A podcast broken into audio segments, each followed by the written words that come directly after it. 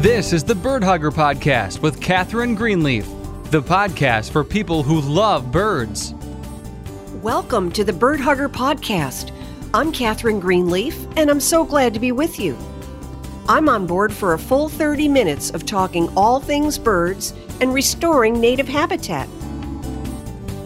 What happens when a burnt out college professor living in New England decides to become a wildlife rescuer and rehabilitator? Find out on Bird Hugger, the podcast for people who love birds. Join host Catherine Greenleaf, who has been rehabilitating injured wildlife for 20 years, and hear how you can turn your backyard into a native oasis for birds. Hello there, and welcome to the Bird Hugger Podcast. I hope you're all having a great time out in the garden. The weather has been sunny and warm, perfect for native trees and shrubs to start blooming. Right now, I've got quite a number of early flowering native plants starting to blossom, which is beneficial to newly emerging bumblebee queens. I think we've got an interesting show for you today. Today, we'll be talking to Marge Gibson, founder and executive director of Raptor Education Group, Incorporated in Antigo, Wisconsin. We'll be talking about the recent loon fallout in her area. Stay tuned, we'll be right back. If you are enjoying this show and like what we do, please help us out by subscribing or following us on your favorite app to access our free show. That way, you'll get notified of what's coming, you'll never miss a show, and it will help us in the ratings. What exactly is a loon fallout? When loons fly north back to their breeding range in the spring, they can fly at altitudes of 4,000 to 6,000 feet. If a mixture of extremely cold air and moisture occurs, a loon's body can ice up, leaving them unable to fly. Recently, dozens of migrating loons fell out of the sky and landed in remote wooded areas northwest of Green Bay, Wisconsin. A loon's legs are located very far back on its body, rendering the bird unable to stand up and walk. Their anatomy is designed solely for flying and swimming. The birds were left injured and stranded. The media played up the event as a strange phenomenon, but fallout is a danger for loons every spring.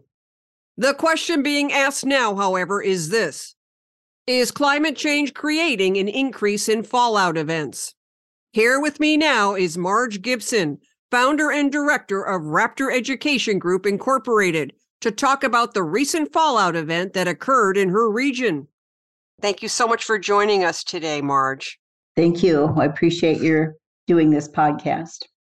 Well, there was an awful lot of chatter on Facebook about the loon fallout, so I thought I would ask you about it. But first of all, could you tell our listeners who you are and about REGI and the role that you play there? I'm a wildlife rehabilitator. My husband and I founded Raptor Education Group over 30 years ago. We also had a large facility in Southern California before this one, and I did field research at that time. But uh, came back to Wisconsin, where I'm from, to spend time with my parents as they got older and developed our facility here, just responding to need need of care for the large birds. That's wonderful.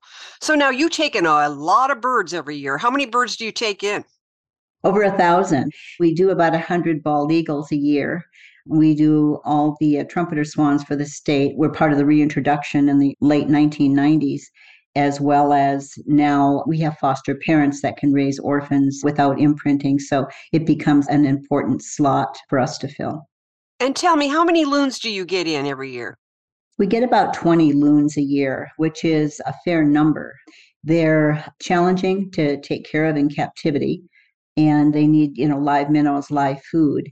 They have problems such as lead poisoning, swallowing jigs and lead sinkers and that sort of thing, getting wrapped in fishing line. So, those are things that we see through the year when they're here breeding on the breeding grounds. Fireworks, injuries, people tossing fireworks into ponds and catching babies on fire and things. It really becomes responding to their needs, whatever that happens to be. But this year we had another situation where, as they were migrating, they ran into trouble. Now, could you talk about that? You refer to it as loon fallout. What exactly happens? First of all, when loons are migrating, there's a scenario by which they see shiny asphalt from above. There's sort of a chemical component in the asphalt that makes it shiny, so they think it's water and they land in it when in fact they're landing on asphalt. That's called a landing. We're used to that. We see a couple every year of accidental landings and you know we see the issues that are associated with that which is scraped up feet sometimes external damage from that but those birds are usually in really good weight we can get them back into large water unfortunately sometimes people put them in ponds which they can't get out of so you know it becomes just a, a, situation where we have to educate the public as to you know how to handle them and what their needs are but a fallout is different. A fallout is something that we identified about 25 years ago. We realized that there were large numbers, like a migrating flock of loons coming through. It was sort of a different setup than the landings. It wasn't raining, for instance. It wasn't, you know, warmer weather as they're migrating through. But in fact, we had ice storms. Most of our lakes were still frozen at that time and they were icing at altitude. We found two bodies, at least, of loons that had fallen and were still encased in ice, like a uh, ice jacket. You know, it made us realize that this was a different scenario. Right. Now, what do you think the elements are that come together in a case like that to cause a fallout? This is something that we're actually still studying and working with meteorologists and so on and so forth because it's the same sort of setup that happens with planes. We hear about airplanes being de iced in certain situations. It's the same sort of thing. And when we started to study the shape of a loon and the fact that their legs are to the rear of them, so they have that smooth silhouette in the front, like a kind of like a pancake, like an airplane body, you know, there were similarities and ones that we hadn't even thought about in the past. So that was part of it as well. And now, you know, of course, the meteorologists and the people that are helping us with atmospheric things are also looking at some of those phenomena as well. We see the problem is is that when they come down, they come down in certain areas and we can actually outline the areas, you know, where they're falling. We can plot it on a map. And so we will know atmospherically what was going on at that time. But they come down in large numbers. And, you know, it seems to be a flock that's going through. Right. So, in other words, just so our listeners understand, the loons migrate south for the winter. But when springtime arrives, they are getting back to their lakes so they can meet their mate and they can breed and raise their loon chicks and this is when it's happening, is when they're returning in the spring to their lakes up north. That's correct. And, you know, every year is different, of course. You know, our spring was very, very late this year. And in fact, our lakes were still frozen up to two weeks ago here. And it's well into what should be late spring weather and you know our lakes were still frozen. So of course once they land on something like that they need a lot of water to take off. And if the lake is still frozen or partially frozen they really can't do it at least in most circumstances. So their life is kind of filled with challenges and loons are lowering in numbers all the time. So you know this is something that we are concerned about as you know is this going to be with climate changes is this going to be something that we see more of we're kind of looking into that sort of thing as well.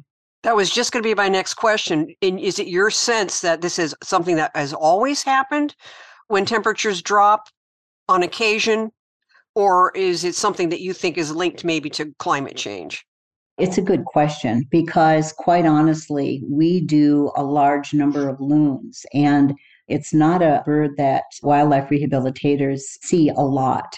First of all, they're kind of secretive birds. And for people to pick them up is kind of unusual because, you know, they don't know a lot about the species. It's not like an owl or an eagle or anything like that. It's so different that you know there's not a lot of common knowledge about them so we see a large number of them and we do more loons here than most places so it's possible that we're just seeing the amount of work that we do is being reflected in um, how many are coming through.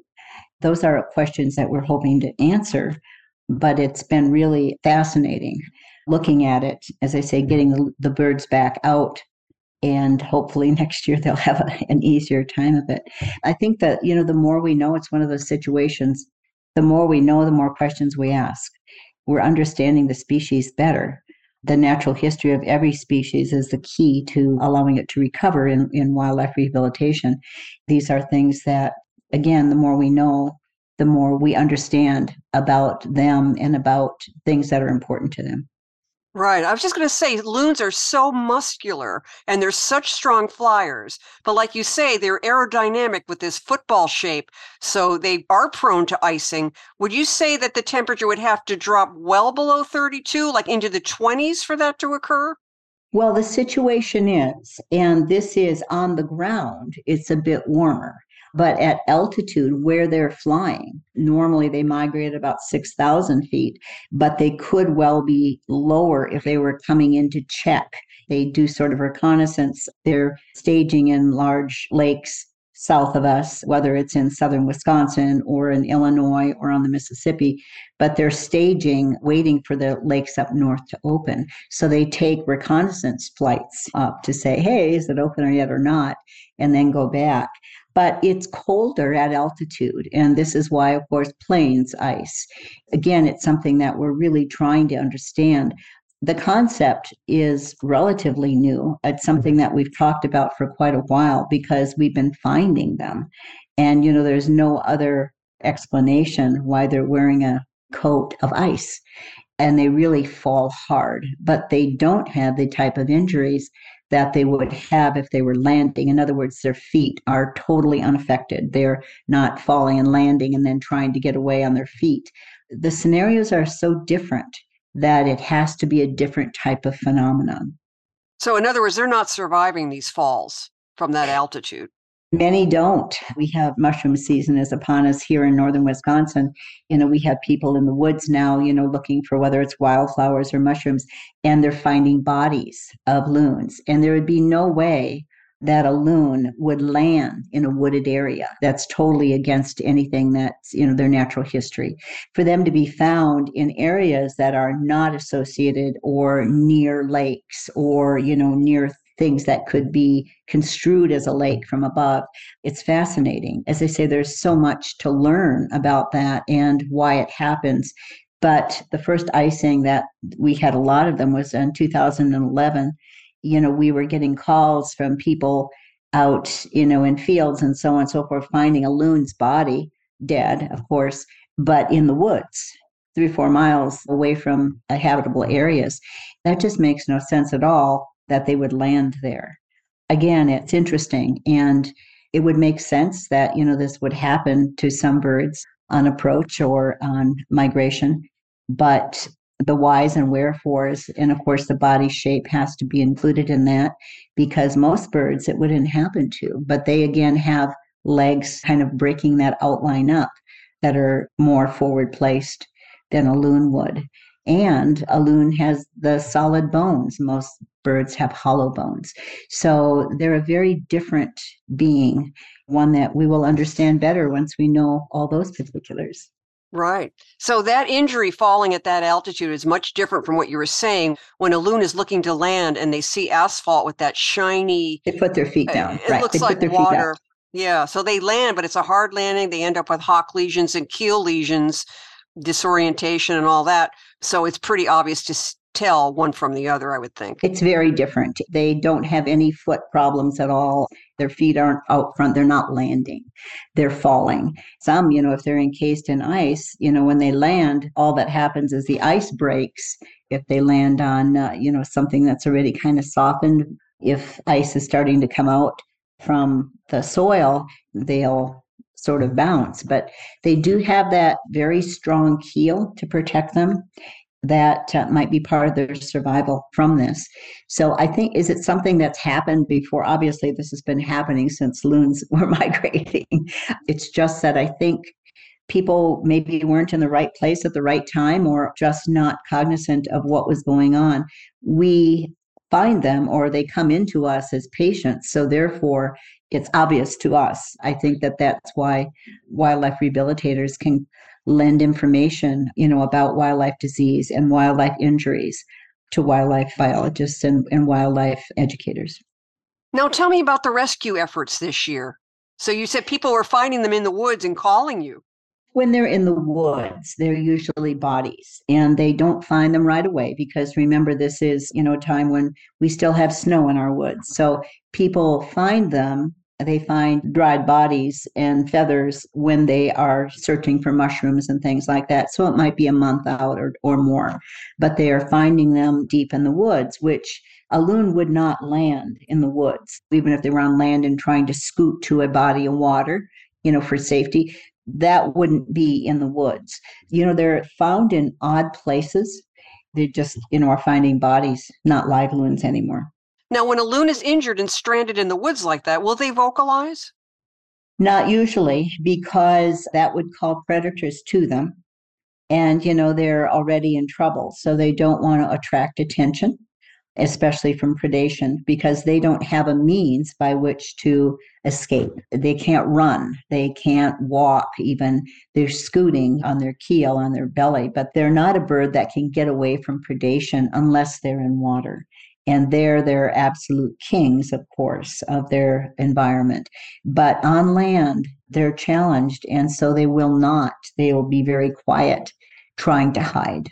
Right. So what would you tell listeners if they found a loon on the ground stranded or in a parking lot? What's the best thing to do?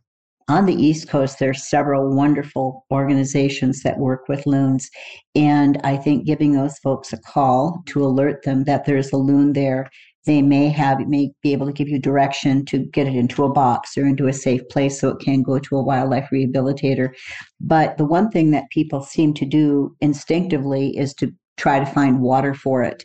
And unless it's a large body of water i mean we're talking you know um, quarter to a half mile with a runway where they can take off don't do it because they can't get out of it and therefore they're locked there until someone can remove them or or there's a happenstance where a very very strong wind day where they you know by some miracle they're able to get airborne.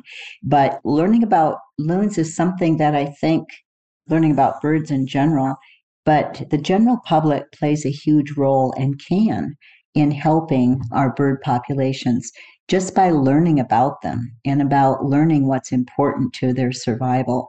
So if you see a loon on land, try to call somebody, call an expert that can give you some information. If you're out of options and it needs to be removed from the road or whatever, you know, it needs to go into a large body of water, not a small one. That's something that you can do and hopefully save its life. If it's beached again after that, it probably has lead poisoning or something along those lines and will need to go into a wildlife rehabilitator for treatment. Right. So they need at least what 300 to 600 yards just to get going and they run on their feet. A quarter mile. Yeah, yeah, in order to take off. So they need that long stretch of water. Right, exactly. They're heavy bodied. Again, they're so different from other birds. They're heavy bodied. They're not like most birds. They have solid bones. To fight gravity, you know, they need to run across the water until they can get speed up or which they can get airborne. You know, that's quite a ways. Right. Just to wrap up, I was going to ask you about the ancient migratory pathways that these loons have followed for centuries every time a marsh or watery area gets filled in to build a hotel or put in a parking lot, they lose yet another spot to land at the end of the day when they're tired and they need to rest for the night. And that's another contributing factor that forces them to be desperate enough to land on a parking lot. So, preserving those ancient migratory spots where they are used to resting for the night, I would think would be paramount. It's very important. I think that, you know, as a society, we simply need to be more cognizant of our wildlife and of the things they offer us back so much. I think that, you know, birds in particular, while it's my field, but they bring such peace, even, you know, bird watching and that sort of thing. But, you know, it's important that we understand their needs. Those needs are, quite honestly, our needs as well we need to be more cognizant of others and of other species and to, to do the right thing. I'd like to thank Marge Gibson for joining us today. You can find out more about loon fallout and the Raptor Education Group Incorporated by going to their website at raptoreducationgroup.org. Join Americans everywhere in the One Third for the Birds movement. Dedicate the back third of your yard to birds and other wildlife. Make this area a quiet zone with no leaf blowers or lawnmowers. Plant native trees and shrubs so birds have plenty of insects to eat. Create a safe haven for birds to nest and raise their young. You will be rewarded with many hours of bird watching fun. For more information on One Third for the Birds, go to the Bird Hugger page on Facebook.